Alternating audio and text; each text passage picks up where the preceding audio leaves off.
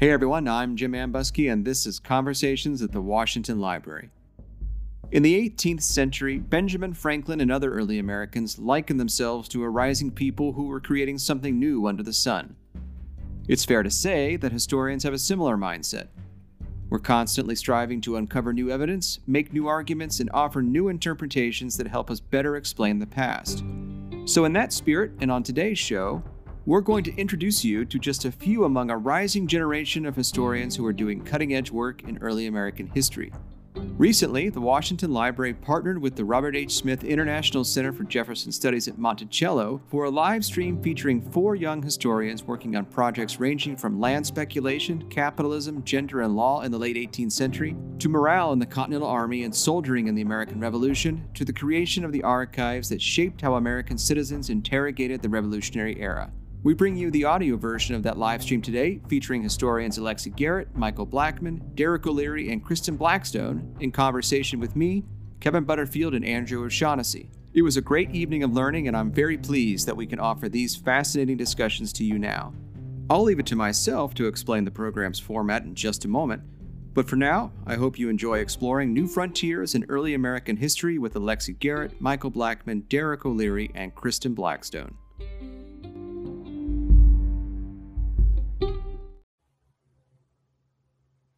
Well, good afternoon, everyone. Welcome to the third joint live stream between the Fred W. Smith National Library for the Study of George Washington in Mount Vernon and the Robert H. Smith International Center for Jefferson Studies at Monticello.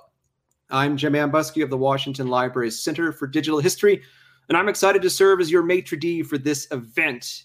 A reminder that you can see our two previous joint streams featuring Dr. Laura Sandy discussing overseers and early American slavery and Dr. Frank Cogliano, who tackled Washington and Jefferson's complicated relationship.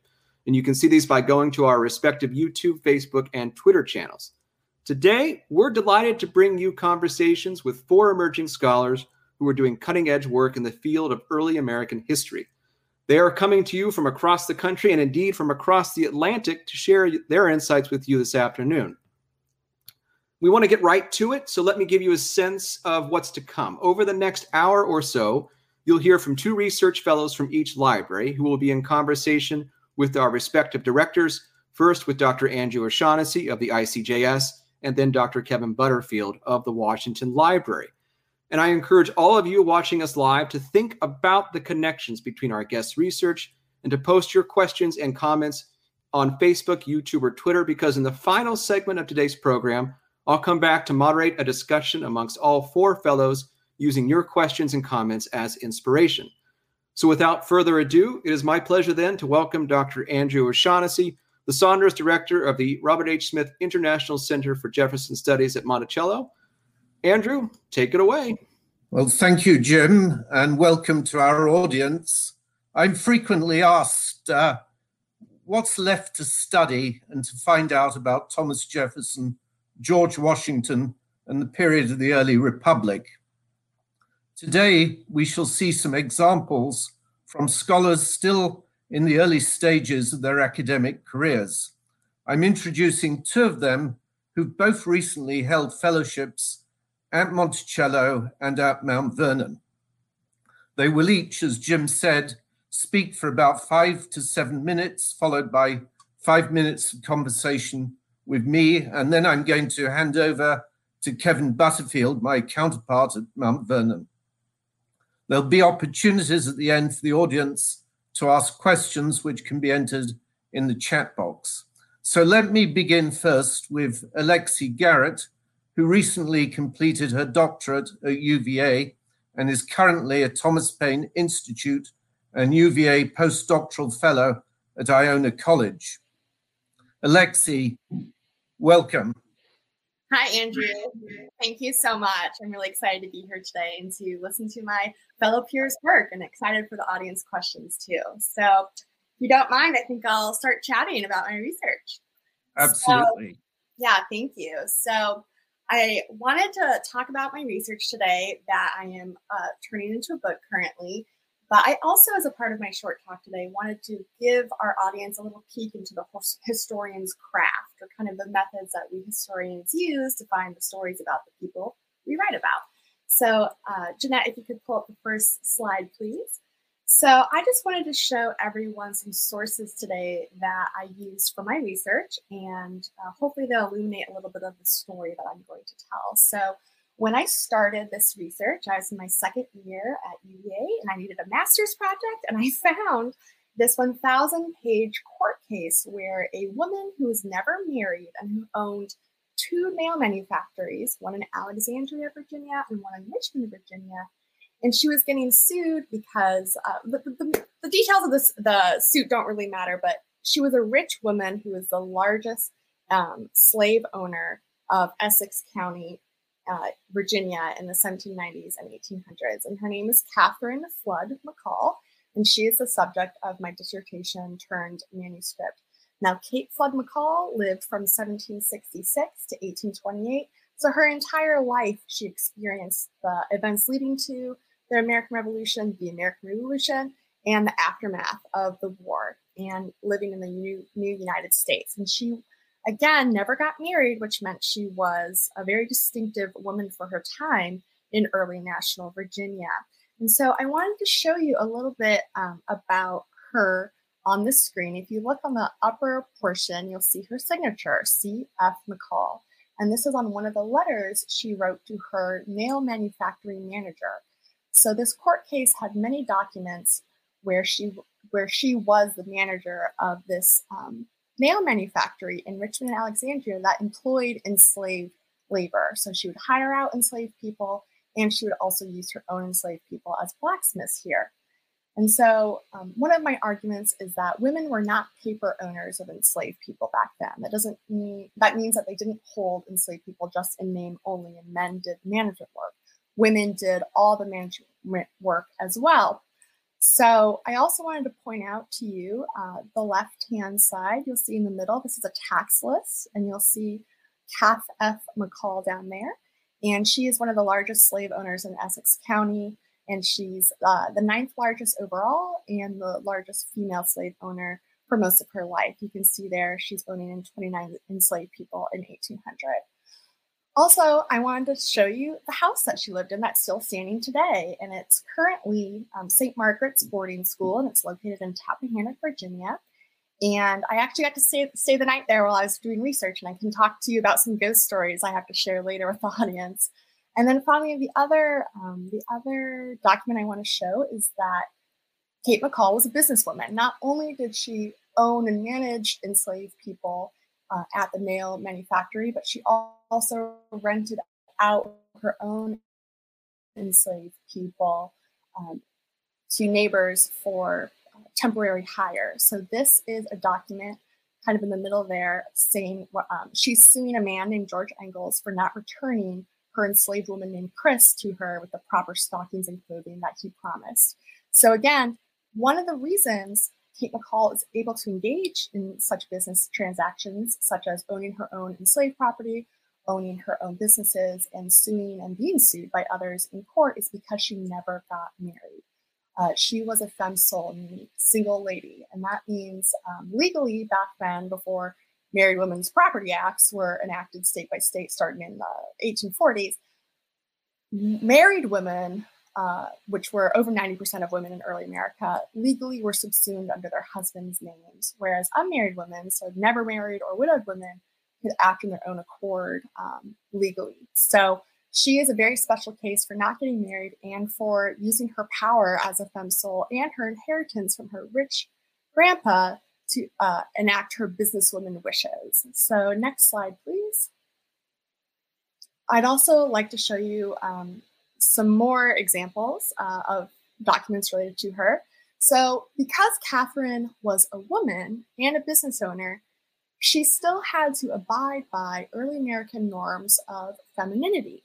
So, if you look in the upper right hand corner, this is an advertisement she had her father take out for her for her nail manufactory.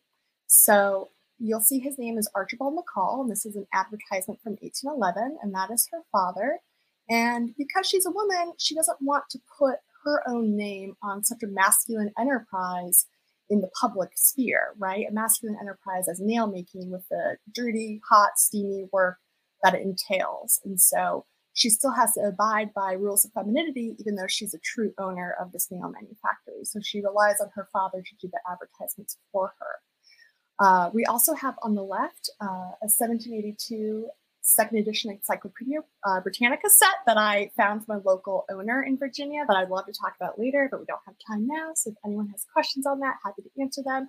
And one of the most exciting things I found out about Kate McCall that will be featured in the book is that her nail manufactory in Richmond directly competed with the nail manufactory set up at the brand new Virginia State Penitentiary. The Virginia State Penitentiary was built in 1800 but finally became profitable in 1807. And it was founded with revolutionary ideals such as uh, thinking that we can reform criminals through honest work. And so the Virginia State Penitentiary set up different types of workshops for different goods. And the very first workshop they set up was a nail manufactory because you can make many nails relatively cheaply and pretty quickly for sale. And so she, uh, Catherine Flood McCall and her father directly competed with the Virginia State Penitentiary. And I'm hopefully going to argue that, ironically, during Jefferson's era of private business, uh, the Virginia State Penitentiary, a taxpayer supported state owned operation, actually undersold all private nail manufactories in Richmond by 1815, which is highly ironic given um, the idea in the early republic of the ability for each man or woman in this case to be his or her, own business owner without much state competition. So overall, in my dissertation research, I'm featuring Catherine Flood McCall as my main character. She's a distinctive woman for her time. She relied on enslaved labor and inheritance to make herself powerful, especially in an early American community that really wanted women to be married and women to be settled down and expected women's dependence. And so her independence was because she did not get married and because she relied on enslaved labor. So this is an interesting story about her. I'm also comparing her to other slave owning women in Virginia at this time, including one of Patrick Henry's sisters, Annie Henry Christian, as well as the very famous um, Martha Washington, George Washington's wife, who I think many of us tuning in know about. So happy to talk about all three women that are featuring in my dissertation and book. And overall, I'm arguing that it's unmarried women uh, who live in a patriarchal society and a slave owning society that are able to gain power, economic independence in such a dependent society through enslaved labor. So I don't think that these women could be as rich and powerful as they were in their communities without relying on enslaved labor. So thank you very much. I'm excited for the questions and I'm excited to hear about our other colleagues' research. Well, thank you. And uh, just to remind everyone, the audience will be able to ask questions towards the end of all of these presentations. I'm just going to ask you a few, though, now that might be on people's minds. Uh, we've had studied plantation mistresses since at least the 1960s, I, I think of uh, Elizabeth Fox Genovese. But is this really the first study of women as plantation owners, unmarried women as plantation owners? This is not the first study of unmarried women as plantation owners because there's just been a lot of work already on Martha Washington, who was a widow twice in her life. We also have a work, uh, work by Thavolia uh, Glymph that talks about how mistresses during the antebellum period in the South overall were um, married or unmarried and who uh, exerted power and violence over their enslaved people. So there's a rich literature on that, but what there's not a rich literature on are unmarried women owning pre-industrial enterprises, right? So this, so the 1800s, 1820s, this is uh, the era before the Industrial Revolution really took off. There's no railroads yet, right? And we have this, what I'm calling a proto industrial enterprise, as this blacksmithing operation that a woman is owning. And we also have Annie Henry Christian, like I mentioned earlier. She's owning a salt mine on what was then the Virginia frontier and what is now modern day Louisville, Kentucky. And she was a widow who took that over from her husband and ran it at a profit.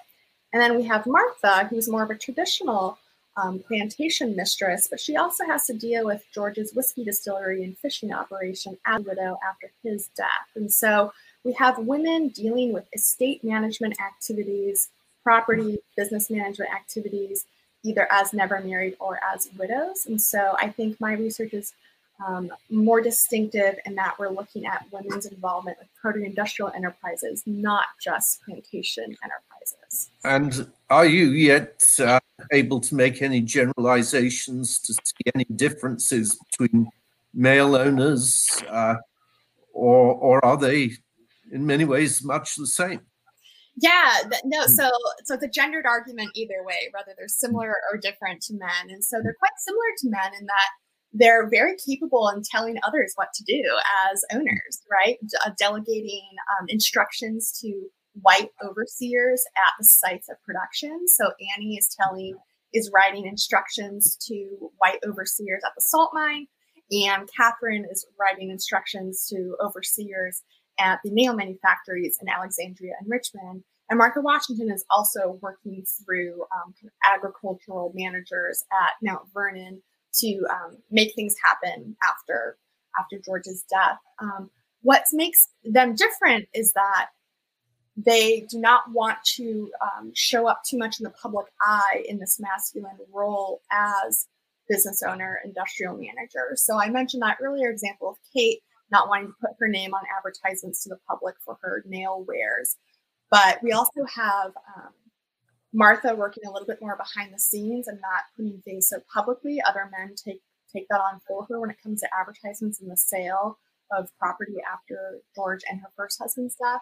And then with Annie, it's quite interesting. We have a couple of letters between her and her mother where she'll say, Oh, woe is me. My husband has died, and I have no idea how to run the salt mining business. I, I don't know the first thing about business. But then in the exact same letter, she'll say, I paid so and so this debt, so and so owes me this much, this many bushels of salt went to so and so. So she actually is delegating in, uh, the business and knows everything about the business. So I think it really goes to show that um, women, elite women, have this notion of propriety that they have to uphold in the public eye. They have to stay away from what is deemed the masculine world of proto-industrial enterprise, but they actually are running it well and uh, in educated ways, um, more behind the scenes that their family all know about, but perhaps the public is a, is a little less aware of. So we've really run out of uh, time pretty well.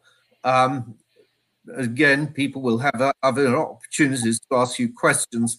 I did, though, have a very quick question, which I hopefully can answer briefly, which is I've always been confused what is that when George Washington freed his slaves, he was unable to free the slaves of uh, Martha. And I would have thought, uh, with her being subsumed uh, in a marriage, that that mm-hmm. would have been a problem. Mm-hmm. So that is an interesting case that kind of gets wrapped up in early American legalese. So the best way to describe that is that when Martha married her first husband, um, and then her first husband died, she technically did not inherit all of the acres and enslaved people from her first husband, Daniel, but she controlled it while living until his heirs, their two children, reached adulthood to then take it over. But one, um, one of her children died, and one of the the only heir that actually could claim this was Jackie, and he did live to adulthood.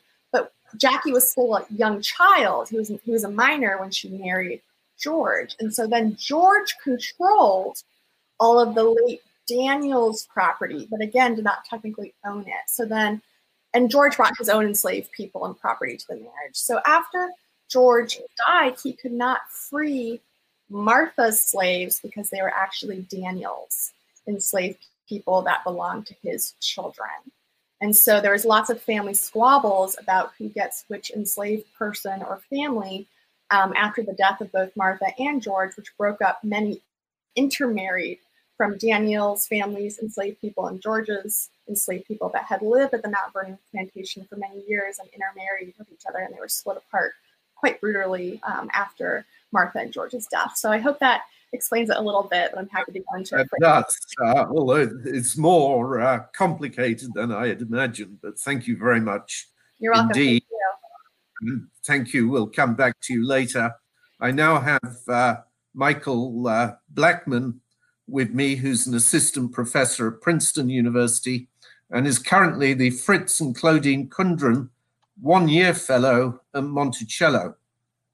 And he's, he's working on a book called Speculation Nation Land Mania in Re- the Revolutionary American Republic. And again, uh, he'll be speaking for between five and seven minutes, followed by a short conversation with me. And later, the audience will have an opportunity to talk. So, welcome, Michael. Thanks so much, Andrew. It's it's great to be here. Um, I'm I'm really thankful for the opportunity today to learn about what my fellow fellows are working on and for the chance to share sort of preview of my own forthcoming book. Um, it's really been a, a privilege over the course of my grad school career and my first few years as a professor to be affiliated with the libraries at Monticello and Mount Vernon. The houses themselves, of course, are you know two of the most significant historic structures around. They're monuments to revolutionary ideals. They're also testaments to, as plantations, testaments to the centrality of slavery in the American founding, something I think Alexi's work gets to really significantly.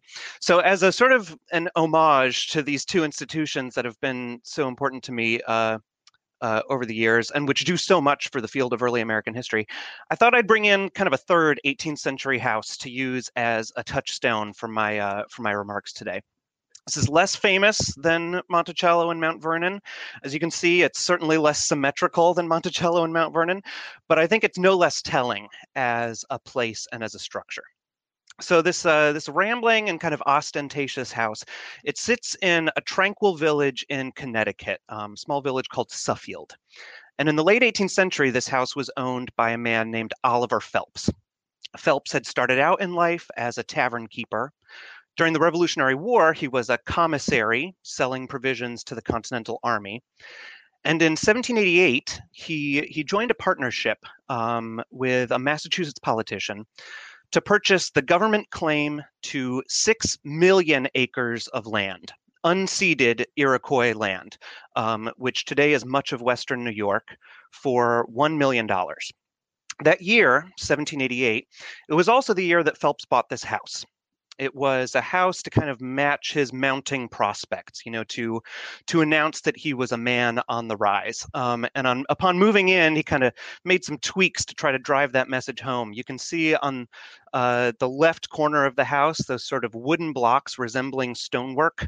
Phelps had those added all around the house in order to sort of lend it a greater sense of substance and weight um, to match sort of his his idea of himself. And he also opened a land office in one wing, this kind of short, squat wing in the foreground of the house, where he planned to sell tracts of land to his fellow New Englanders. Now, that first New York investment failed within the space of a couple of years, but in the meanwhile, as he's kind of getting settled into this house, Phelps had invested in lands in Virginia, in Kentucky, in Vermont. He had invested in Shawnee and Delaware lands in the Ohio country, and Choctaw lands claimed by the state of Georgia. So Phelps was he was speculating in land all across the new nation. And inspired by the promise of those schemes, in 1794 he actually doubled the house's size, bringing it to the size that you see here. He added intricate cabinetry, fine paneling, hundreds of yards of really like dazzling French wallpaper, which you can still see if you go there and visit it. And what I think is really amazing about all of this is that by that point, by 1794, Phelps had bought a lot of land, millions of acres of land, but he had as yet sold almost none of it. So he had accomplished all of this almost entirely on credit, you know, banking on the perception that his land investments were going to translate into inestimable amounts of wealth in the very near future. You'll probably be unsurprised to learn that they did not. Um, within a couple years of renovating his house, Phelps actually had to he had to lock in, lock himself inside of it to avoid being hauled off to debtor's prison. Eventually, he fled to Canandaigua, New York, where he lived out the rest of his days evading his creditors and attempting to resuscitate his name and fortune. So the reason why I wanted to start with this house is because I think it stands as its own kind of monument a monument to certain faith in astronomical future success, a monument to the potential riches of Western lands, and most important, I think, a monument to the centrality of indigenous dispossession in the American founding. The book that I'm completing this year at, at Monticello, Speculation Nation, is a political and cultural history of Phelps's moment in time, of this tremendous enthusiasm for land speculation, um, of which he was a part, a kind of wave that swept the new nation between US independence and the rise of the Jeffersonians. This was a period when it seemed like anybody with capital or access was getting involved in the land business, when speculators were buying and selling millions of acres of land at a bewildering rate, when fortunes were being won and lost apparently overnight. Contemporaries and historians alike have used a, a really intriguing language to describe this moment, this phenomenon. Um, they've called the land business in the founding era a rage, a ravaging flame, a mere drug, a mania. So, simply put, the questions at the heart of my book try to uncover the methods behind this madness. And Jeanette, you can pull up the, the map now, please. Why did a maniacal market and expropriated land emerge during the 1780s and 90s? This is a map I've roughly compiled. It's a work in progress to try to show the extent of land speculation in this era. The darkly shaded regions represent places where governments signed contracts with speculators for lands numbering a million acres or more between 1787 and 1795. And then the kind of roughly hachured regions there represent places where land speculation was happening on a, on a more, a, a smaller scale. So, why did a maniacal market emerge? How did capitalists and government officials forge a property regime in speculative land? And what does that process reveal about the outcome of the American Revolution? Now, the book begins during and just after the Revolutionary War when the republic was suffocating under kind of huge amounts of debt. And Congress and the states saw native land as a way to address that fiscal crisis, to kind of pay for the revolution without levying heavy taxes. But by reading land policies from across the new nation, what I found is that at first, revolutionaries tried to build a populist political economy of land, one that would exclude speculators and instead sell expropriated land directly to white settlers. And the idea was to both fund governments and also to expand a society of yeoman farmers. But what I show during the book is that during the late 1780s and the early 1790s, states and the national government changed tax. This initial populist vision fell by the wayside, really, as governments became sort of addicted to the fiscal promise of massive land sales. And they started selling tracts of land to speculators, you know, with abandon and at really rock bottom prices. So the heart of this book follows land speculators in action, as I say, to try and understand that shift. I trace their strategies for lobbying and bribing governments, for uh, exploiting loopholes in land policies and in the money system. I try to reconstruct their attempts to make land profitable, to market the frontier ideal um, while waiting for land values to rise, to court European investors and potential migrants. And I examine how Native American resistance to US expansion prompted these people, both government officials and speculators, to launch a traffic in future rights to vast swaths of sovereign Indian country, kind of land futures, real estate that didn't even really exist yet, except in speculators' own imaginations. So, this is a story of grand ambitions and base corruption. It's a story about the relationships between property and profit and revolution. And I hope that it's a story that sheds new light on the nation's founding, because ultimately, what I'm trying to argue in this book is that land mania erupted when Americans cast the seizure and sale of native land as a basis of revolutionary state building when they when they made other people's land central to their efforts to kind of uh, fulfill the revolutionary promise, the revolutionary experiment. And for people like Oliver Phelps, that seemed like an opportunity worth staking a future upon, a, a, sort of once in a lifetime chance to get in at the ground level and to invest in the revolutionary future of an American empire. Thank you. Thank you, uh, Michael. Um, I've always uh, generalized that Jeffersonian Republicans uh, were uh, keen to sell off land in smaller plots than their Federalist opponents. Uh, Jefferson spoke about an empire of liberty in which presumably he was not thinking about men like Phelps. I mean, Phelps is almost like one of these proprietors uh, created by the English monarchy in the 17th century, uh, and more land than he could possibly ever farm, um, massive uh, tracts, much of which just remain redundant uh, for decades. Uh, this presumably was not what Jefferson had in mind. Uh, what does your project tell us about his ideal of an empire of liberty? Thanks, Andrew. That's such a great question. So I have a I have a couple of uh, short answers to that. One is that so I would I would agree with the generalization um, if what we're doing is reading this scholarship because I do think that a lot of historians who have written about this topic before have really focused on Federalists, capital F Federalists, as land speculators. But something I've found in researching and writing this book is that land speculation really was not an exclusively Federalist vice. There's a whole lot of um, of of anti-federalists and eventually Jeffersonians um, who are involved in it to the exact same degree as uh, as you know your your your your archetypical Federalists like Robert Morris or like William Cooper. Um, so that's really surprising. Uh, when it comes to Jefferson himself, he, I have to say, also was not uniformly opposed to this. There's a moment in, this is actually a really important pivot in the course of the book. There's a moment in 1787 and 1788 when um, the Confederation Congress They've been building land policies for a long time that are trying to diminish land speculation.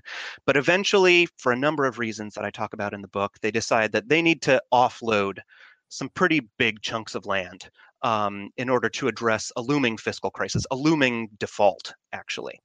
Uh, and so in 1787 and 1788, Congress brokers private mm-hmm. contracts with a number of speculators and land companies for something around 35 million acres of land northwest of the Ohio River. Um, Jefferson gets word of this, and his response is not what you'd think. Is not what you'd think. He actually says, "You know, that's not exactly what I was thinking about when I drafted the land ordinance a few years back, but it seems like this is pretty necessary. And so let's see how it works out. Um, so I guess what I'm trying to say here is that when it comes to strategies for apportioning land for white settlement, um, you know, it was a really kind of unstable spectrum of opinion and people kind of shifted uh, around as, as the years went on when it comes specifically to Jefferson's idea of an empire of liberty, I think what my book is trying to say is that um, is that it became central to the financial economy of the late 1780s and the early 1790s. Jefferson's idea of, you know, a yeoman republic extending across formerly native space, this is something that historians have typically understood as the opposite of the world of speculative finance, right? Not a world of paper pushing and derivatives and securities, but um, but a world of virtuous yeoman farmers. Land speculators tried to build a system where the the ideal of an empire of liberty was itself the very thing to be bought and sold in some ways. Uh, wasn't George Washington one of the major land speculators? Wasn't this the way he was making his wealth rather than the plantation of Mount Vernon? And one of the reasons that, unlike most of the Virginia gentry who were in decline in the early years of the 19th century. Uh, he actually died uh, as he lived, an incredibly wealthy man, unlike Jefferson, who went bankrupt, or even James Madison was bankrupt by the end of his life. Absolutely, he was. And there's something kind of puzzling about this because um, a lot of Washington's land claims derived from his service as a as a you know a member of the British military during the Seven Years' War, and then some tracts that he acquired uh, early in the 1780s and in the mid 1780s. At the period, like at the heart of my book, when the land economy is really booming in the early 1790s, Washington's actually trying to get rid of his lands. He's like the one person in America who's trying to do that. And when I was a fellow at Mount Vernon, I got the chance to have a lot of uh, a lot of great conversations with different people around the library about this. Um, to try to understand what was going on. And I, I, I, learned two possible answers. One from a fellow fellow named uh, Bruce Ragsdale, who suggested that maybe the reason why Washington was trying to get out of the land business was in order to channel profits from selling those tracts into his goal of making Mount Vernon a model farm, a model of agricultural improvement for mm. the new republic. Um, and Mary Thompson, um, the historian on staff at Mount Vernon, uh, suggested an additional answer, which beautifully ties back to your conversation with with Alexi, which is mm. that perhaps he was also trying to offload those tracts in present day West Virginia and Kentucky in order to raise the funds that would be necessary to purchase um, the enslaved people who came into the marriage who came to Mount Vernon through uh, through Martha Washington in order to be able to secure their freedom. And am I, it's correct to say, is it not, that uh, the sales of these lands was the main form of government income? I mean, this is long before income taxes or really any form of direct taxes other than import uh, duties this is a this is a tough question. I'm going to try to give the the really short answer and hope no, no nobody will hold me to it too tightly. Um, at mm. the state level, because there are lots of states that claim frontier mm. lands during this era. At the state level, that could be true in a lot of cases. Pennsylvania is one instance that that springs immediately to mind. At the federal level, not so much. Initially, national policymakers thought that that would be the case, thought that Western lands would be the main source of revenue. But it turns out not actually to be the case for the first out of 30 years or so, maybe even a little bit longer of the new nation. Um, after Hamilton's financial plan um, comes into effect, it's really the impost uh, the you know the collection of basically tariffs at the water's edge that funds mm-hmm. the vast majority of the federal government. Land sales don't become they don't they don't follow up on their promise to become a major source of government income at the national level, really until after the War of 1812. And when does this mania end, or does it end? I, find it fascinating because we've seen all kinds of speculation subsequently, and the earlier uh, famous, uh, you know, the daffodil speculation or the South Sea Company. Um, and, and land, especially, it's always been one of the quickest ways to make a fortune, but also to lose a fortune. Mm-hmm. When does this um, when does this end?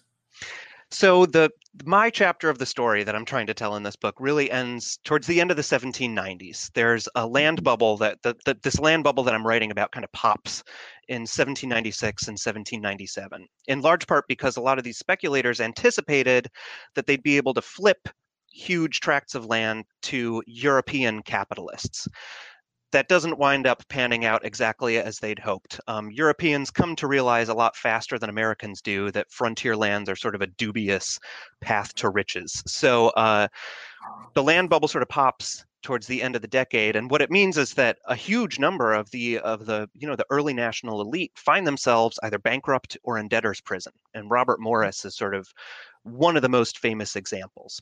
Yeah. After that, the land system evolves under the Jeffersonians um, with the creation of a new federal land office.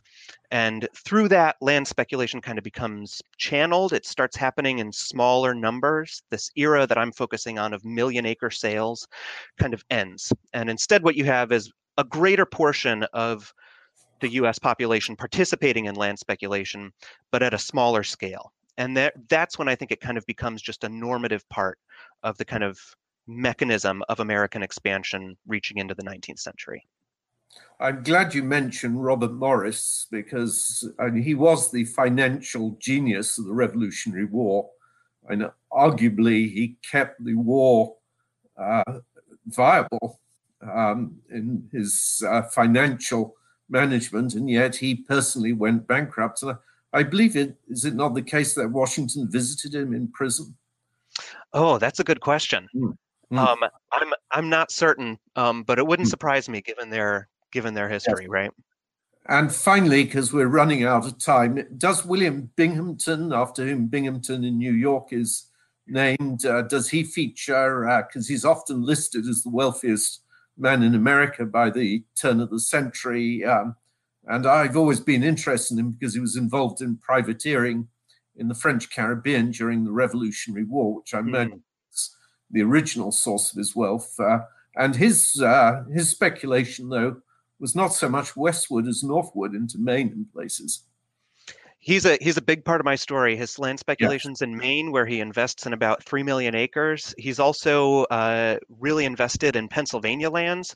Hmm. Um, mm it's surprising to me that he never really ends up the failure that Robert Morris did, because at one point, William Bingham, Bingham floated the idea of purchasing all the land that was at market from Ohio to Maine, which is just like a, a dazzling amount of property. I think in part because he proved unable to do that, he hmm. managed to stay out of debtor's prison. he also married very well to an English banker uh, hmm. and uh, played a major role in the negotiation of the Louisiana land cession uh, in which Napoleon wouldn't trust the United States, but would trust an English bank with Bing behind it. Thank you very much uh, indeed, Michael. I'm sorry we can't continue this, but I now should uh, turn over to Kevin Butterfield, who I described earlier as my uh, counterpart uh, at Mount Vernon. Uh, his actual title is uh, executive director of the Fred W. Smith National Library for the Study of George Washington. He's also author The Making of Tocqueville's America, Law and Association in the Early United States. And I can't resist mentioning, because it's always impressed me so much, uh, but he was a contestant in Jeopardy, which I would never submit myself to because I know how badly I would do on the spot if asked questions on television, especially ones of uh, general knowledge and current culture. But well, uh, I admire you. I'm, I'm, doing well. Thank you so much. Uh, this has been exciting. I, I, will say, in the in the great accolades that Alex Trebek received over the last few weeks uh, uh, of his unfortunate passing, uh, I was I was one of those people that got to tell personal stories of having met the guy on the set of Jeopardy, um, and uh, I am happy to say that I was a, a, one day contestant on Jeopardy. So if anyone's watched the show, they know that that means I lost. Uh, but uh, but uh, yes, I was on the show and I'm very proud of that. Well, thanks, Andrew. Thank let you. Me, uh, let me introduce uh, a couple of other fellows who will be joining us for this remarkable session on emerging scholarship in the field. Uh, I also want to remind everyone that you can be entering in questions right now uh, for anyone that you've already seen or any of the presentations that you're about to see uh, into Facebook or YouTube, and we'll come to those in a moderated conversation at the end. Very briefly, I want to introduce Derek O'Leary as our next uh, panelist. Uh, he is has finished his PhD at the University of California, Berkeley, uh, and at, while at Berkeley, he worked on uh, really the Atlantic history, a broad picture of the emergence of historical societies, ways of understanding our own past, and how um, really people like George Washington's memory was a big part of the work of, of men like Jared Sparks. I'm excited to talk with him more about this in front of you all. Uh, let me welcome Derek to the set. And Derek, I'm just going to hand things off to you, give you a chance to tell us a bit about your work, and then I'll ask a couple of questions. Yeah, I, I, I teach all day, every day of the week, so it's nice to have other people manage all the logistical and, and technical things. Um, so it's been really a pleasure to listen to a few of my peers tell me about their work. I've been trying to make some oblique connections, which I'll, I'll hope we can all talk about as a group.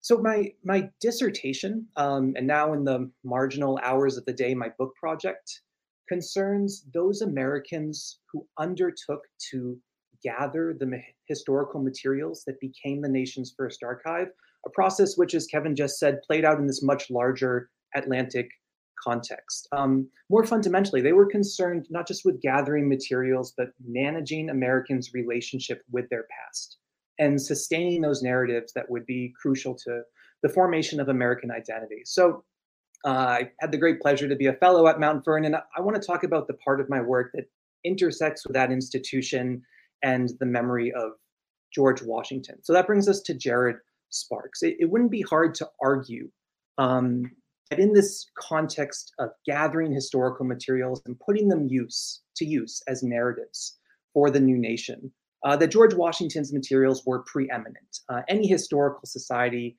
would uh, be eager to acquire anything, a document, an artifact that linked them to George Washington.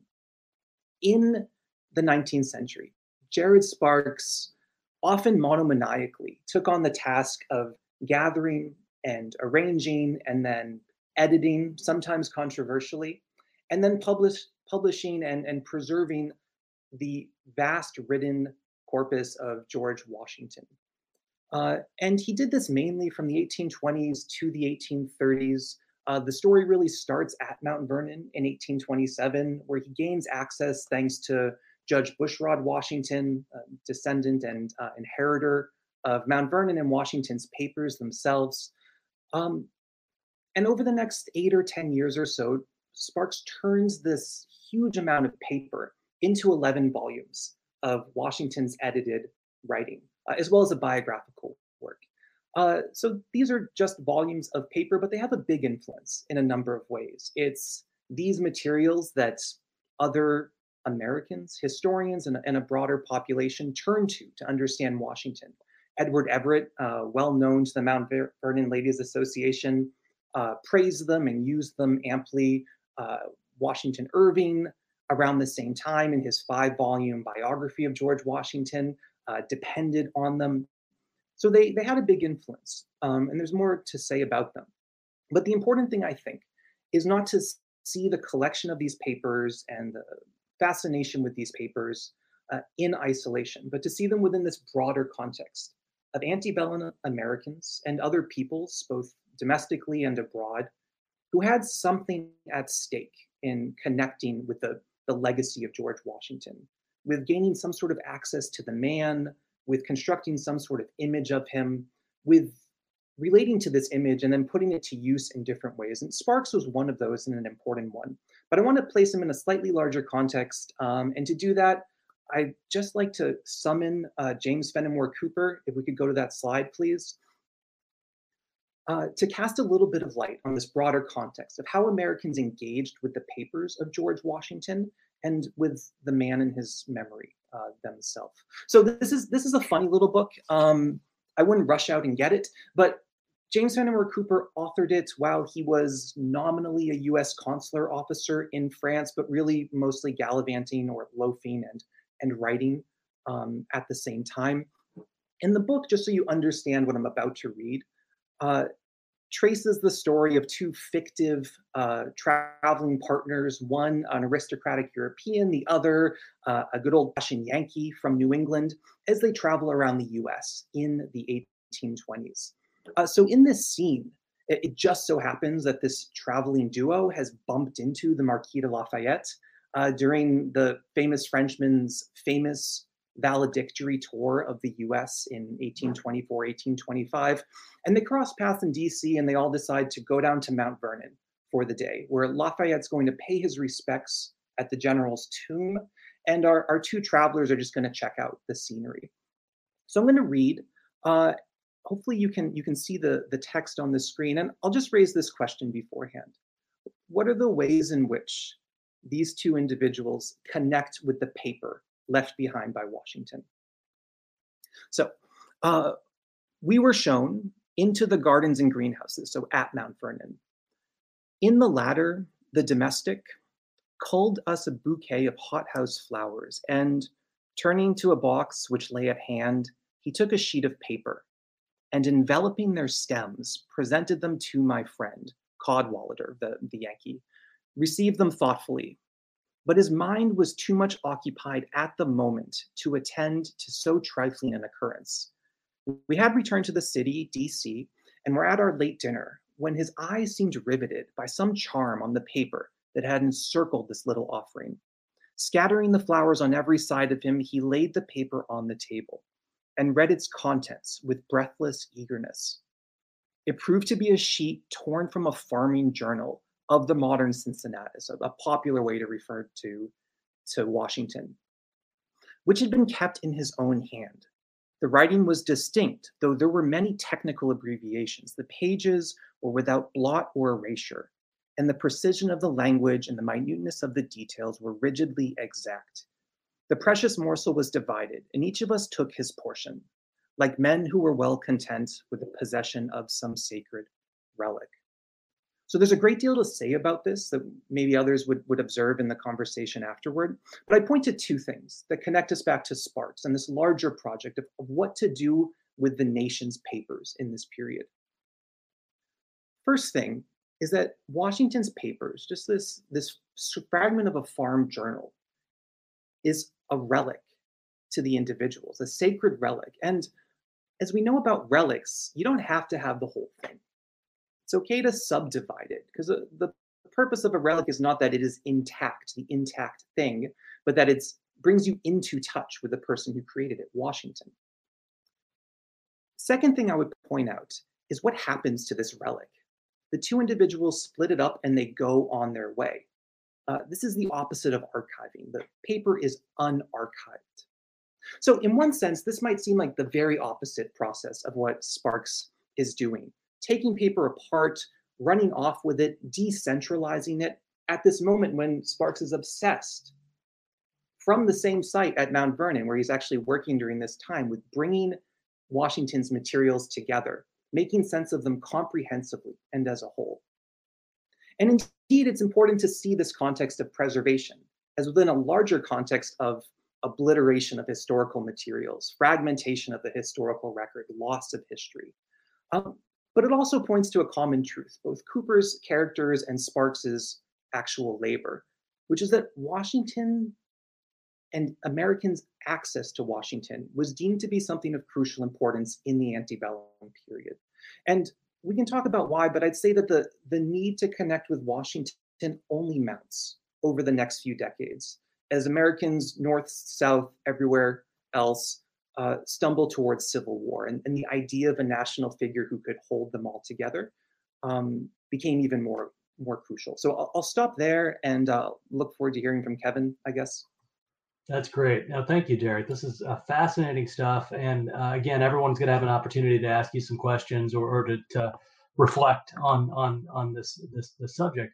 I, I wonder if you could uh, take us back. You, you you you've given us a broader geographical context for this kind of work.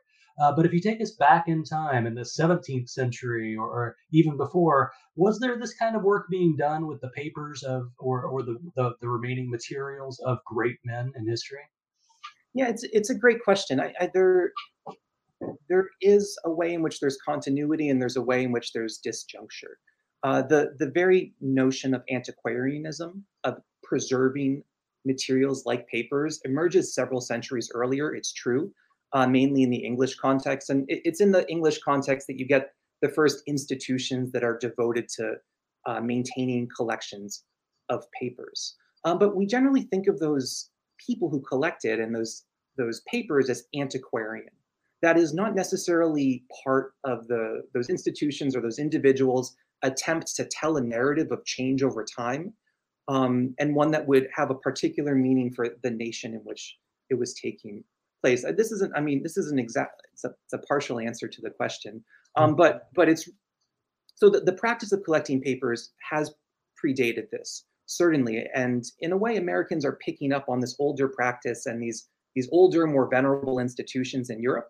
And like many things in you know uh, in the antebellum U.S., as you know, American institutions are far less developed and far less supported by by the federal government or the state than their peer institutions in Europe. But there's also an important there's an important disjuncture and change over time also, in that the very notion of the nation had changed by the 19th century. And to collect a fragment of paper in, I don't know, uh, 17th or 18th century uh, British colonies might have meant something different than in the new nation of the United States, where that, that a same slip of paper that uh, a historical society collected might be part of a much different sort of narrative, a narrative of, I mean, a narrative that links with what Professor Blaakman just told us about this expansion of American empire westward across the continent. That piece of paper could be part of that larger story uh, in a way that it couldn't be part of that story before. Um, so uh, change and continuity. Is that, that makes total sense, and I, am I'm glad I asked because I, I, that helps me contextualize this. I I'm, i wonder too uh, what a, a, Jared Sparks uh, believes that he's contributing to the world uh, with these eleven. He said eleven volumes coming out of Sparks, right? Um, so if I were to embark on something like this today or, or, write a grant application to try to do something like this, I would be talking about what other scholars would do with this work, that I will be making these materials available and others will will use it and, and consult it and come to new conclusions about our past. Did Jared Sparks have a similar uh, mentality about it? Or what does he believe that he's bequeathing to the world with those 11 published volumes? Yeah, I, I really like the question. I, I have two types of answers. One is that after reading, having read all of, I think, Jared Sparks' uh, journals and preserved personal writing, he demonstrates a certain like absence of interiority, which you can actually find in a lot of other collectors of, of documents in this period. He don't really, he doesn't necessarily betray too much what he what he feels or thinks is going on. So it can be hard to penetrate to an extent. But but the other more direct answer is that he perceived that this as a definitive work uh, he regularly in his writing refers to his work on Washington, all these papers, thousands of papers that he's gone through and edited and arranged. He refers to them as a monument. And you don't you don't change monument. Well, you do change monuments, right? But there, there can be good reason. But like uh, at the time, he saw it as a finished product. Uh, and he was mm. accused of like polishing some of the rougher edges of Washington. When he shows up in scholarship till today, he's usually as a footnote, as the guy who kind of like uh, bold, bowdlerized a little bit Washington's writing. But it, but in part that's because he saw it as like a monument for all Americans to refer to and for other historians to stand on, um, something definitive. I would say he also saw it as the foundation of a national archive, which is what it became in a sense. Uh, in the 1830s, the U.S. Uh, Congress appropriated $25,000 to buy all of the papers that Sparks had been working on that were then in Washington's family's collection. And those became the first major acquisition by the federal government of historical papers, a full century before we actually get a U.S. National Archives in this country. Right, so right. he was he was on the cutting edge in a way as far as uh, that goes. Let me. I'm going to go to our our our, our fourth and final uh, presenter in just a minute. But let me ask one very short question. Hopefully, get a, a short answer. Uh, I'm curious about um, the the Cooper story that you tell of the the scrap of paper. Um, I've seen George Washington's handwriting many many times working at the library, and so I would recognize it right away. I'm curious how others would have recognized George Washington's handwriting if they hadn't previously had access to his papers. Are, are they reprinted or facsimiles uh, circulating in newspapers? How would one have identified his handwriting so quickly? Yeah, awesome question. I'll try to give a short answer. One, they probably wouldn't have, and a lot of his writing was actually transcribed by his his staff uh, after you know upon his instruction, so they probably wouldn't have. But what's really happening is is projection. Uh, if you recall the the quote from Cooper, they refer to the the like the spotlessness and the perfection of the writing, which was mm. Supposed to be, and Sparks believed this as well, a reflection of the perfection and the balance these classical ideals that people held of the man. So it, it's very much, you know, the Washington's perfection was in the eye of the believer, and it could be read in his his script. I, I won't talk about like cryptology and, and, stuff, but like also people people believe that one's script was a reflection of their character in this. In this yeah. Well, let's uh, uh, let's go to uh, Kristen Blackstone now uh, and uh, have one more conversation before we open it up to audience questions. Um, uh, Kristen Blackstone is a native of, of Northern Maine, an American, but is in the final year of her PhD program at the University of Edinburgh in Scotland. she was a research fellow at the Washington Library, has done some remarkable work on the morale problem with the Continental Army in, during the Revolutionary War uh, from 1775 until 83. Uh, I wonder, uh, Kristen, if you're ready for us. Uh, you're far away and in the dark. Um, oh, it's dark outside. I can see you just fine. But I, tell us about your work, and then let me ask you a few questions when you have a minute. Great. Well, thank you to Mount Vernon and to Monticello um, for inviting me to speak, and then my fellow panelists for speaking already. I really enjoyed listening to your papers. Um, morale is one of those words that is thrown around a lot. People use it all the time. And actually, especially during the pandemic, it's a word that's come up in the news often. And I find morale tends to be used as a broad negative assessment of a group of people. And when people think of Continental Army soldiers, they tend to think of that Valley Forge image in their mind and therefore low morale. Um, what comes to people's mind is this snowy scene where soldiers look cold and they don't have shoes. Their uniforms are tattered and someone probably has, you know, a bandage over their head. Um, but morale isn't quite so easily understood. Uh, so my project, I define morale as the willingness and ability of an individual or a group to endure the hardships of war. Morale is derived from a number of factors on and off the battlefield. And although some difficulties of war are universal and exist in all conflicts, many of the hardships are defined by specifics of the conflict and a soldier's position in it because morale is culturally influenced. So in my research, I rely really heavily on soldiers' diaries and journals written during the war. The more than 300 diaries I've studied reflect the unique experience of war and its monotony, its hardships, and really illuminates the diversity of soldiers' experiences.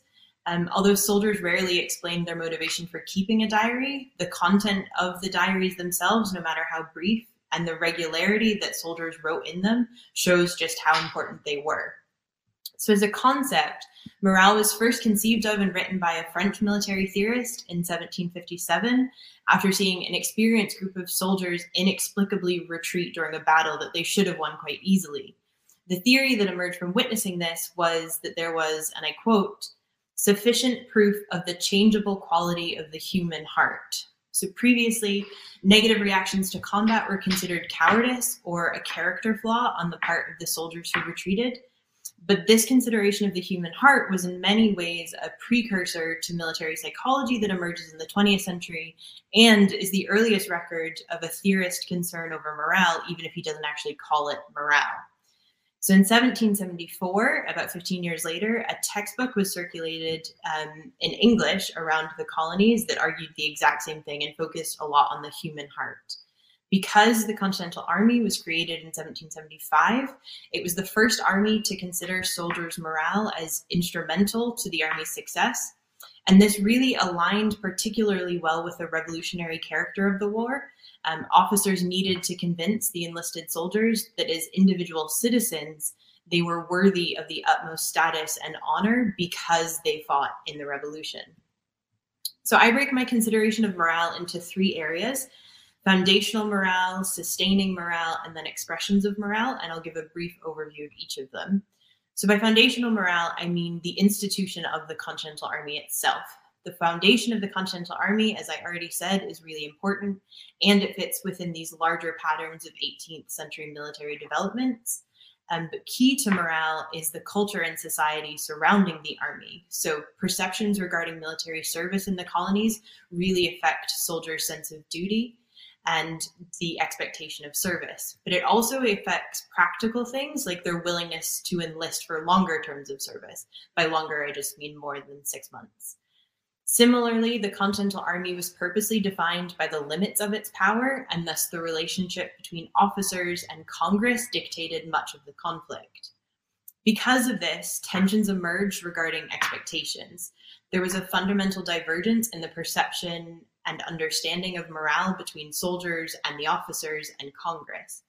So, to bridge this gap, in addition to very practical military training, leaders spent a lot of the time in the war educating soldiers on why they were fighting. Um, in many ways, officers defined the conflict for the enlisted soldiers. Um, they routinely attempted to foster unity and impressed upon the soldiers that all of the colonies and all of the people within them were united in the cause, even if this wasn't necessarily true. If the institutional structure of the army provided a foundation for concern over morale and the ways that it was fostered, it was the relationships that soldiers had with one another and with the civilian populations that sustained their participation in the conflict. So the experience of soldiering during the Revolutionary War was unique.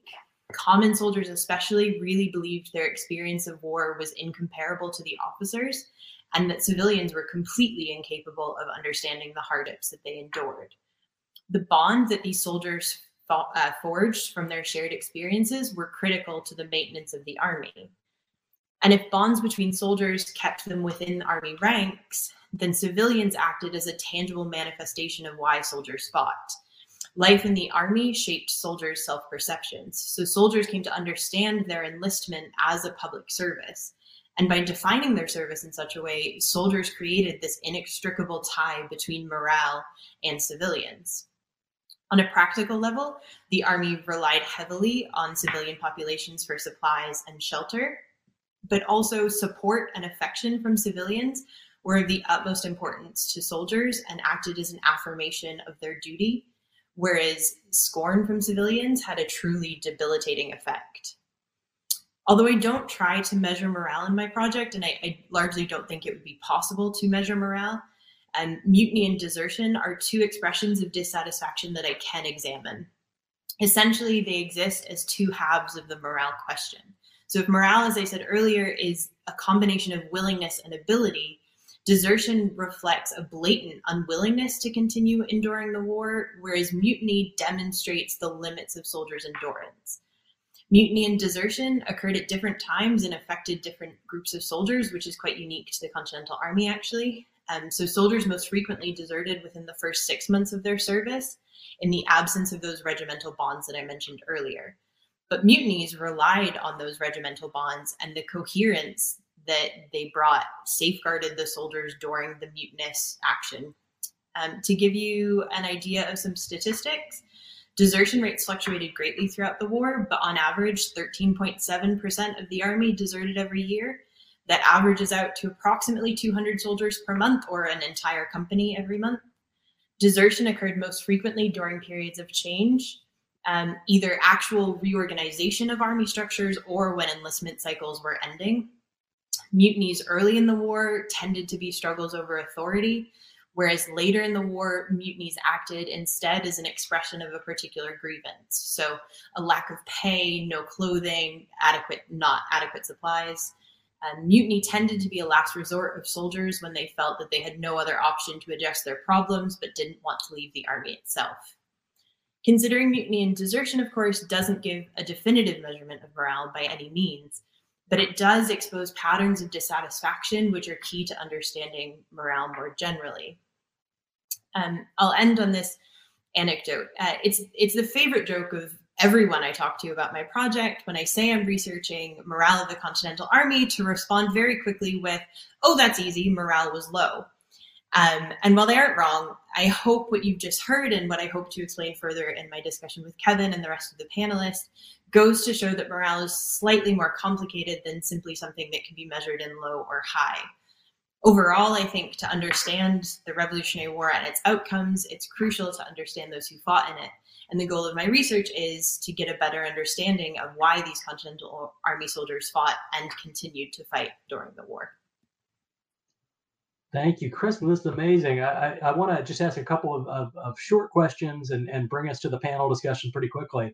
Uh, the first one that comes to mind for me is actually building on uh, what Derek was discussing, and that is the archival record. Uh, you mm-hmm. mentioned reading 300 and some odd diaries. Uh, I, I, wonder if you could just talk to us a little bit about why these have survived. Uh, were these considered precious from the moment of the uh, of the, the, last shot of the war, um, or what can you tell us about that preservation and, and how they've uh, been preserved up to, up until your opportunity to read them? Yeah, so they've been preserved in a, a really interesting variety of ways. Um, in terms of their importance from kind of the moment the war started to the individual soldiers that kept them, they were extremely important. Um, they write in them regularly. There's multiple soldiers who write religiously every day, even if it's just I walked four miles, full stop. Actually, they don't even say I walked; they just put four miles, full stop. Um, and so, to the soldiers, it's really important. After the war, I would imagine soldiers kept them just as a record of their service, but they become incredibly important when it comes to pension applications. So actually, lots of them have been preserved in the pension application records. And you can go online on the National Archives and see pension applications and soldiers as evidence of their service will attach their diaries.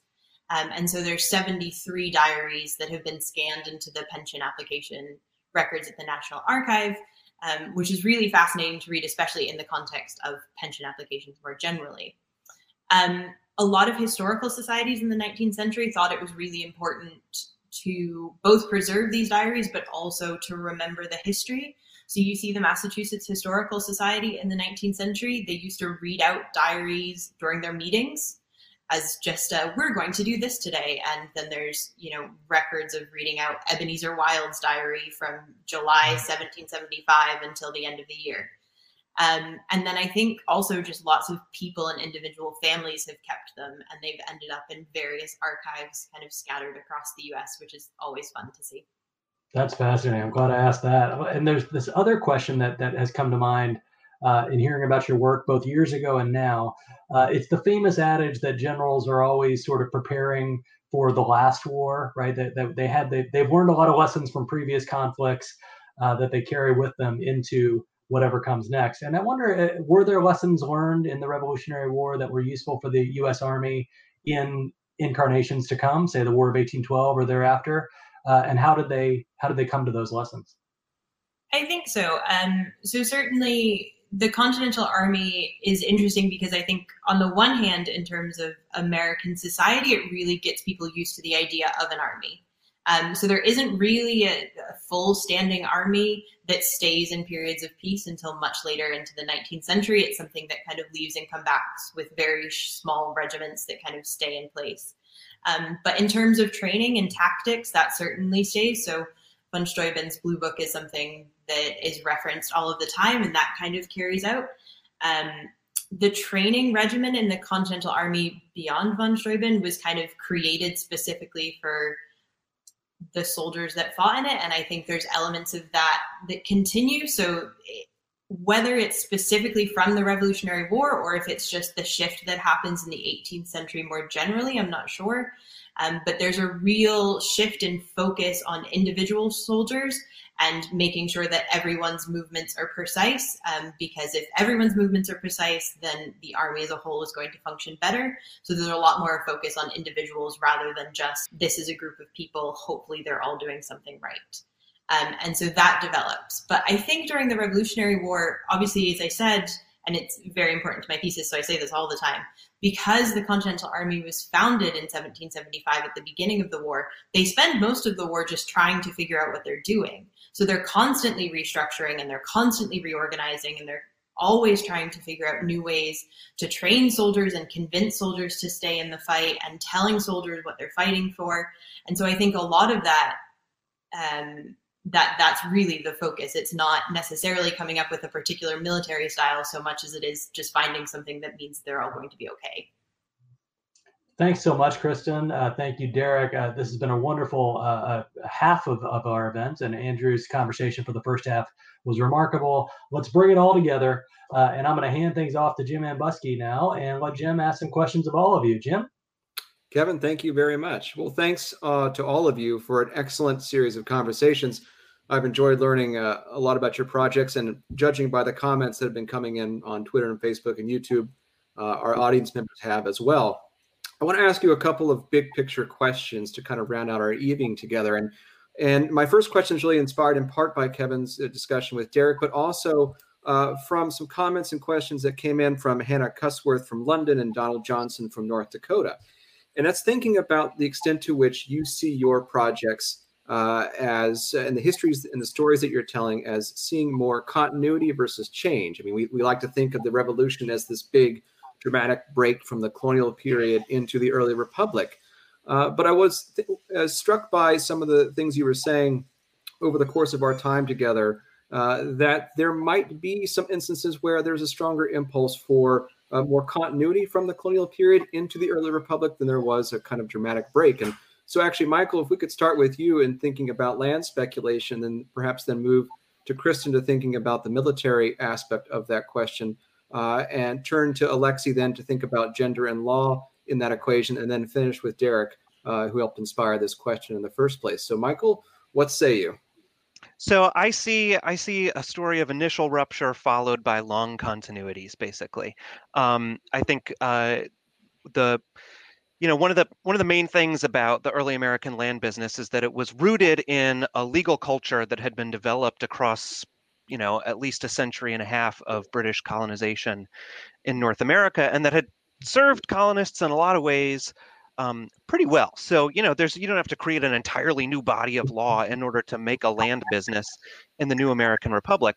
What you do need is a change of policy, and this is something that historians like Woody Holton have. Um, have discussed in previous scholarship. It's it's something that I try to add to in the book I'm working on.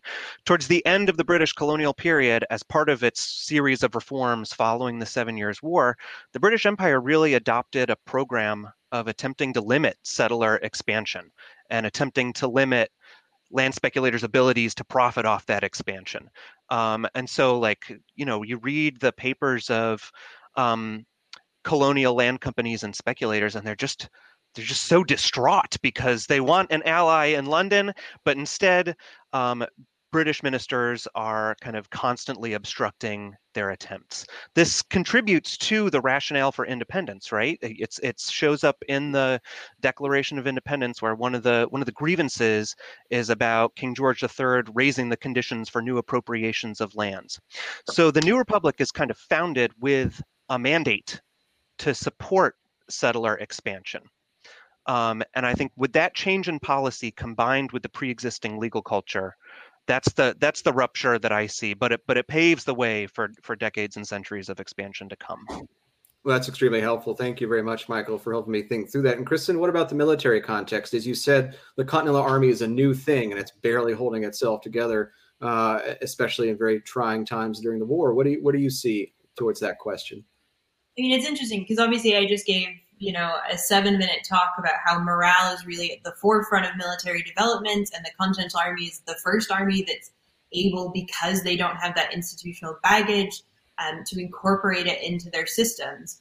But having said that, and I, that is true, um, actually, the Continental Army, and I can't stress this enough, tries really hard to emulate the colonial British Army mm-hmm. and other old regime European armies at that time from the seven, partly because the military, the limited military experience that officers in the Continental Army have were from their service in the British Army or in very small militias. Um, and the British Army was an army that functioned very well. It was extremely successful. And so, for most of the Revolutionary War, certainly at the very beginning, George Washington and other officers are constantly trying to emulate the old military tactics and they're constantly trying to turn this group of people who are relatively inexperienced to a professional standing army. And the way they do that is they copy other armies that already existed. So there's lots of continuity there. If you look at the articles of war that they write in 1775, it's basically copied verbatim from the British. Um, there's very few changes at all. Um, so there is a lot of continuity in terms of military training and how they structure the armies with some modifications um, for specific continental army units. But in general, there's a ton of continuity between the colonial period and the continental army. Sometimes if it ain't broke, don't fix it, I suppose. Well, Alexi, let's think about this from the, the standpoint of gender and law. I mean, the army armies is sort of a, traditionally thought of as a very masculine thing, but you're dealing with uh, women in your story who are property owners in their own right. some choose not to marry, I would suspect, in part to retain control of that property. But they straddle each side of the American Revolution. Are you seeing uh, in the development of law in colonial Virginia into early Republican Virginia then a change over time, or is it more of the same kind of thing? So when it comes to these women, these elite women's engagement with commercial culture and the law, I'd actually see much more continuity than I do change, simply because married women's property acts were not enacted um, until the 1840s and 50s and on. And what those are are enabling women who get married to still keep property in their own name, right? That's generally how we experience property ownership today. Um, but before that, of course, as I was saying earlier, you're a femme sole or a femme covert. If you're a femme covert, you're married. Uh, technically, legally, your property, your earnings fell under your husband's um, legal ownership. And so Virginia was actually one of the last states to pass their Married Women's Property Act, and that was in 1870.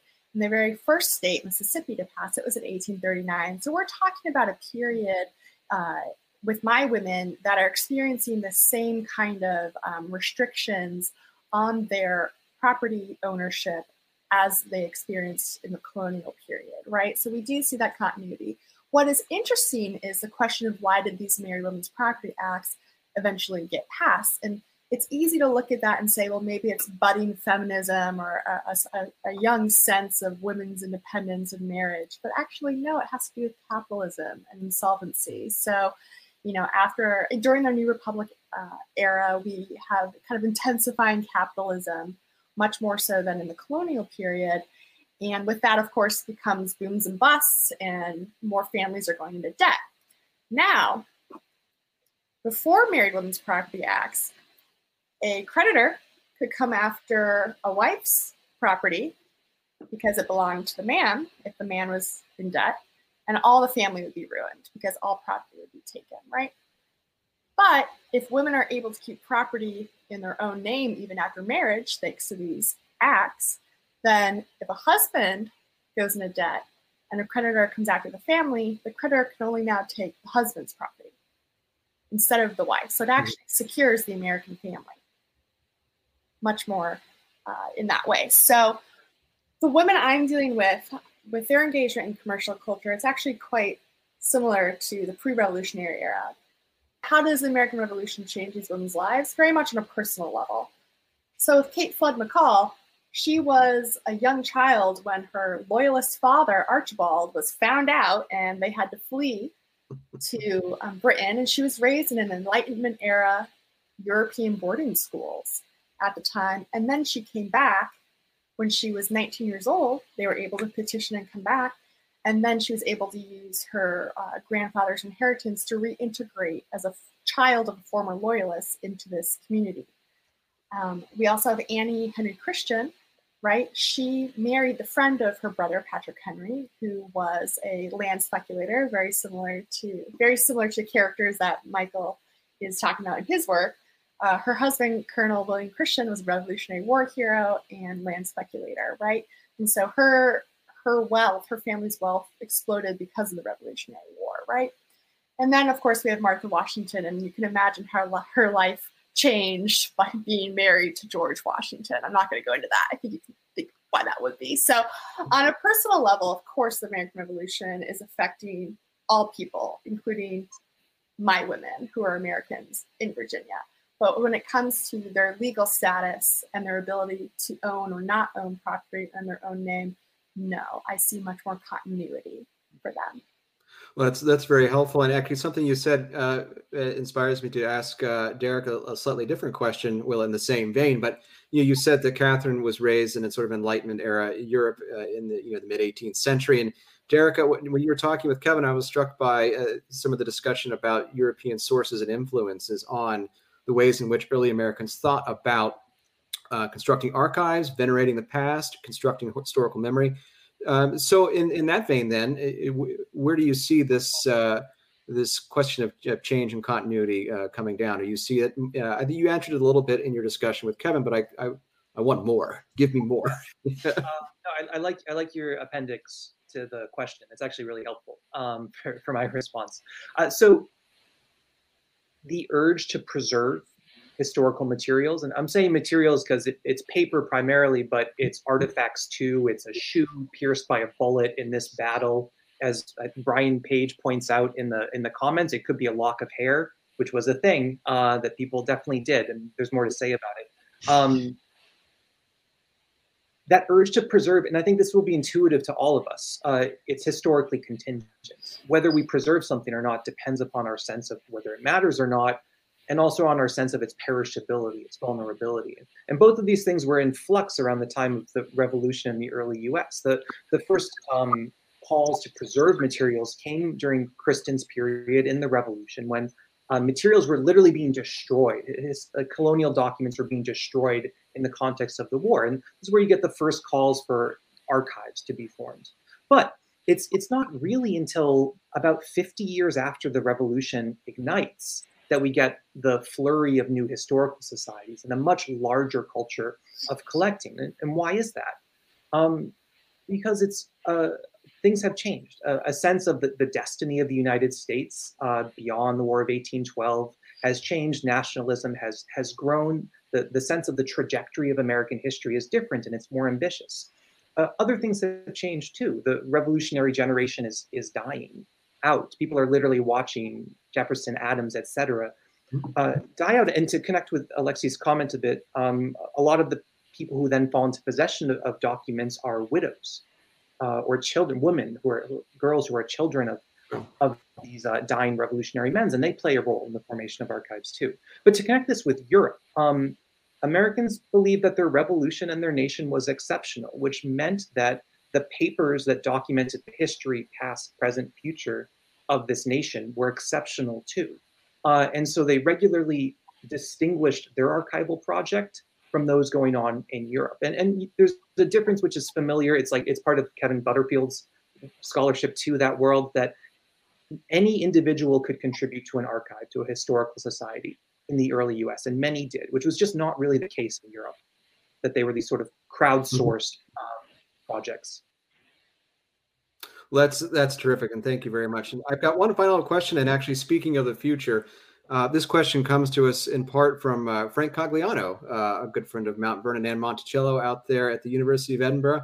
Uh, and Kristen, we'll we'll start with you because Frank's your advisor, and so you get first dip. But Frank was was um, uh, wondering, and several other people were too, are what are the biggest challenges and opportunities that the rising generation of early American scholars face uh, and you can take that wherever, which way you want to. So, Kristen, we'll start with you, and then you know I, I think we can go to Alexi, Michael, and uh, Derek to finish it off.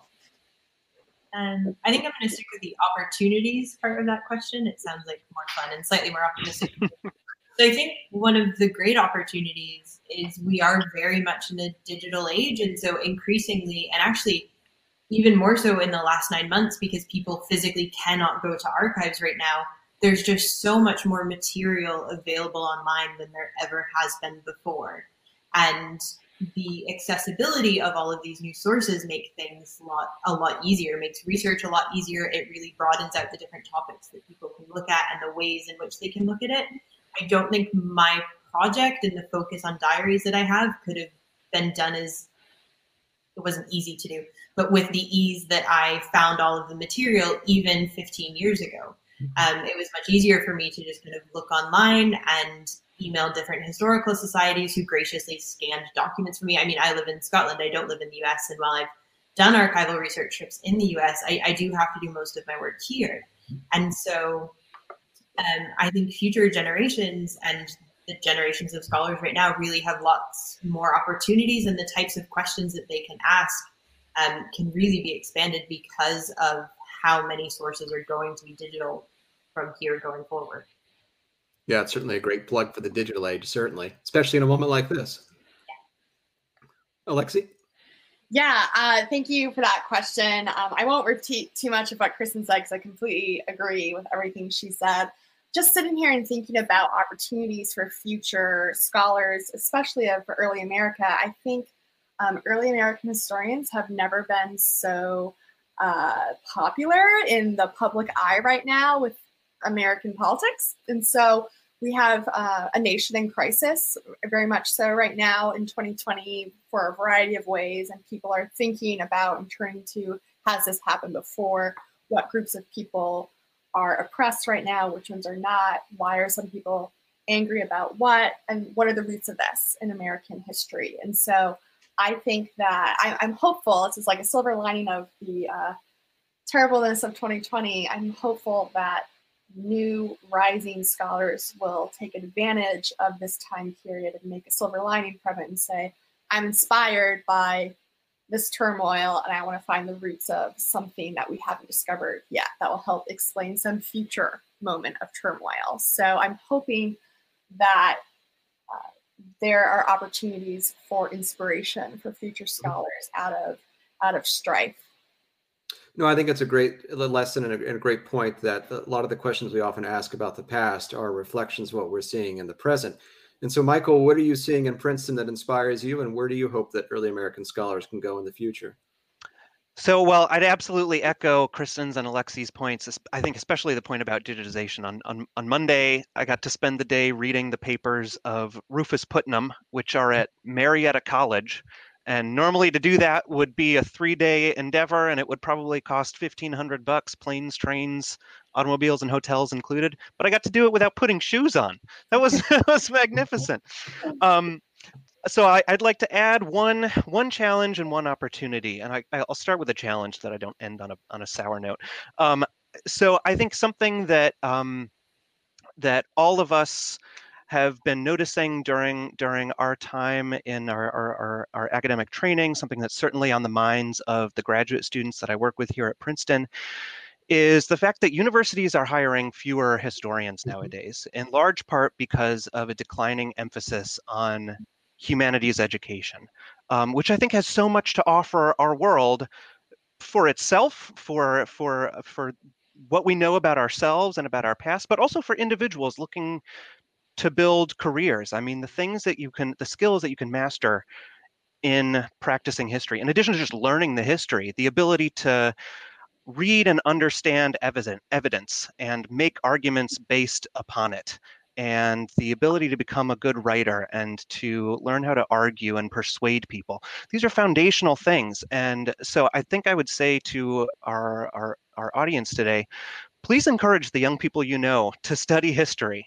Um, tell them why you think it's important and what you think it can do for them. And also, uh, write to your state legislators and encourage them to support um, higher education and history education in particular in public university systems and continue to support places, magnificent places like Monticello and Mount Vernon. Um, I think that's just absolutely essential for, for our field to continue making the discoveries that it can make. Mm-hmm.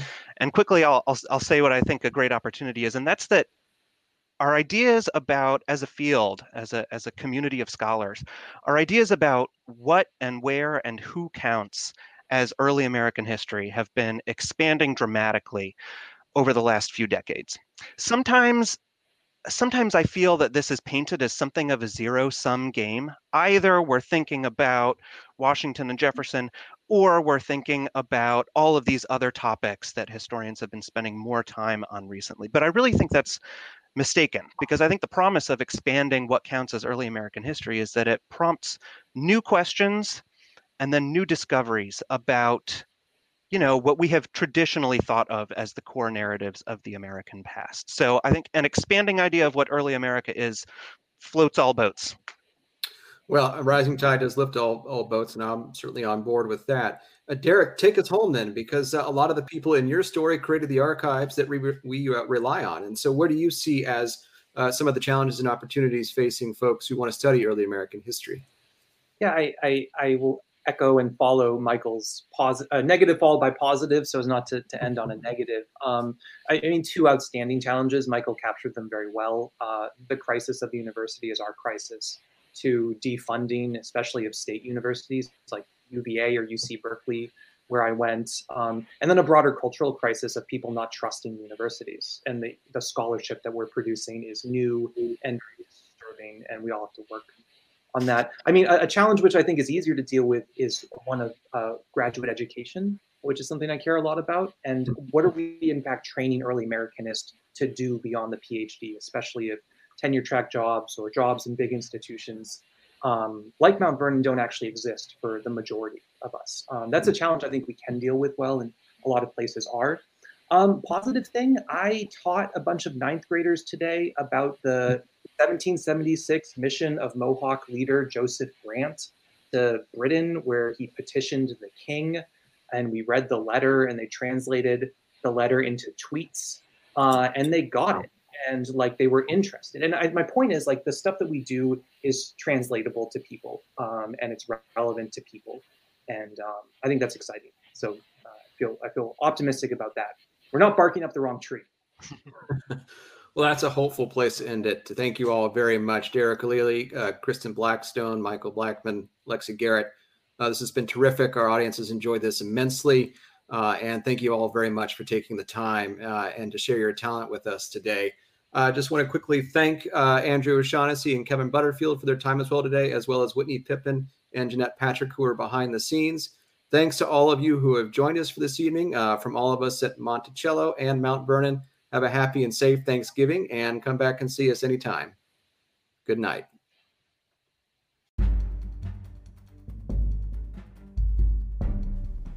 Thanks for joining us today on Conversations, a production of the Center for Digital History at the Washington Library. This episode was hosted and produced by me, Jim Ambuske, with editorial assistance from Jeanette Patrick and support from Mount Vernon's media department. Be sure to subscribe to Conversations on Apple, Google, Stitcher, or wherever you enjoy your favorite programs. Have a question for the podcast team? Send it to us at conversationspodcast at mountvernon.org and we might feature it on the show. If you'd like to support this podcast, you can do so by going to mountvernon.org slash podcast. Thanks for listening, and we'll see you next time.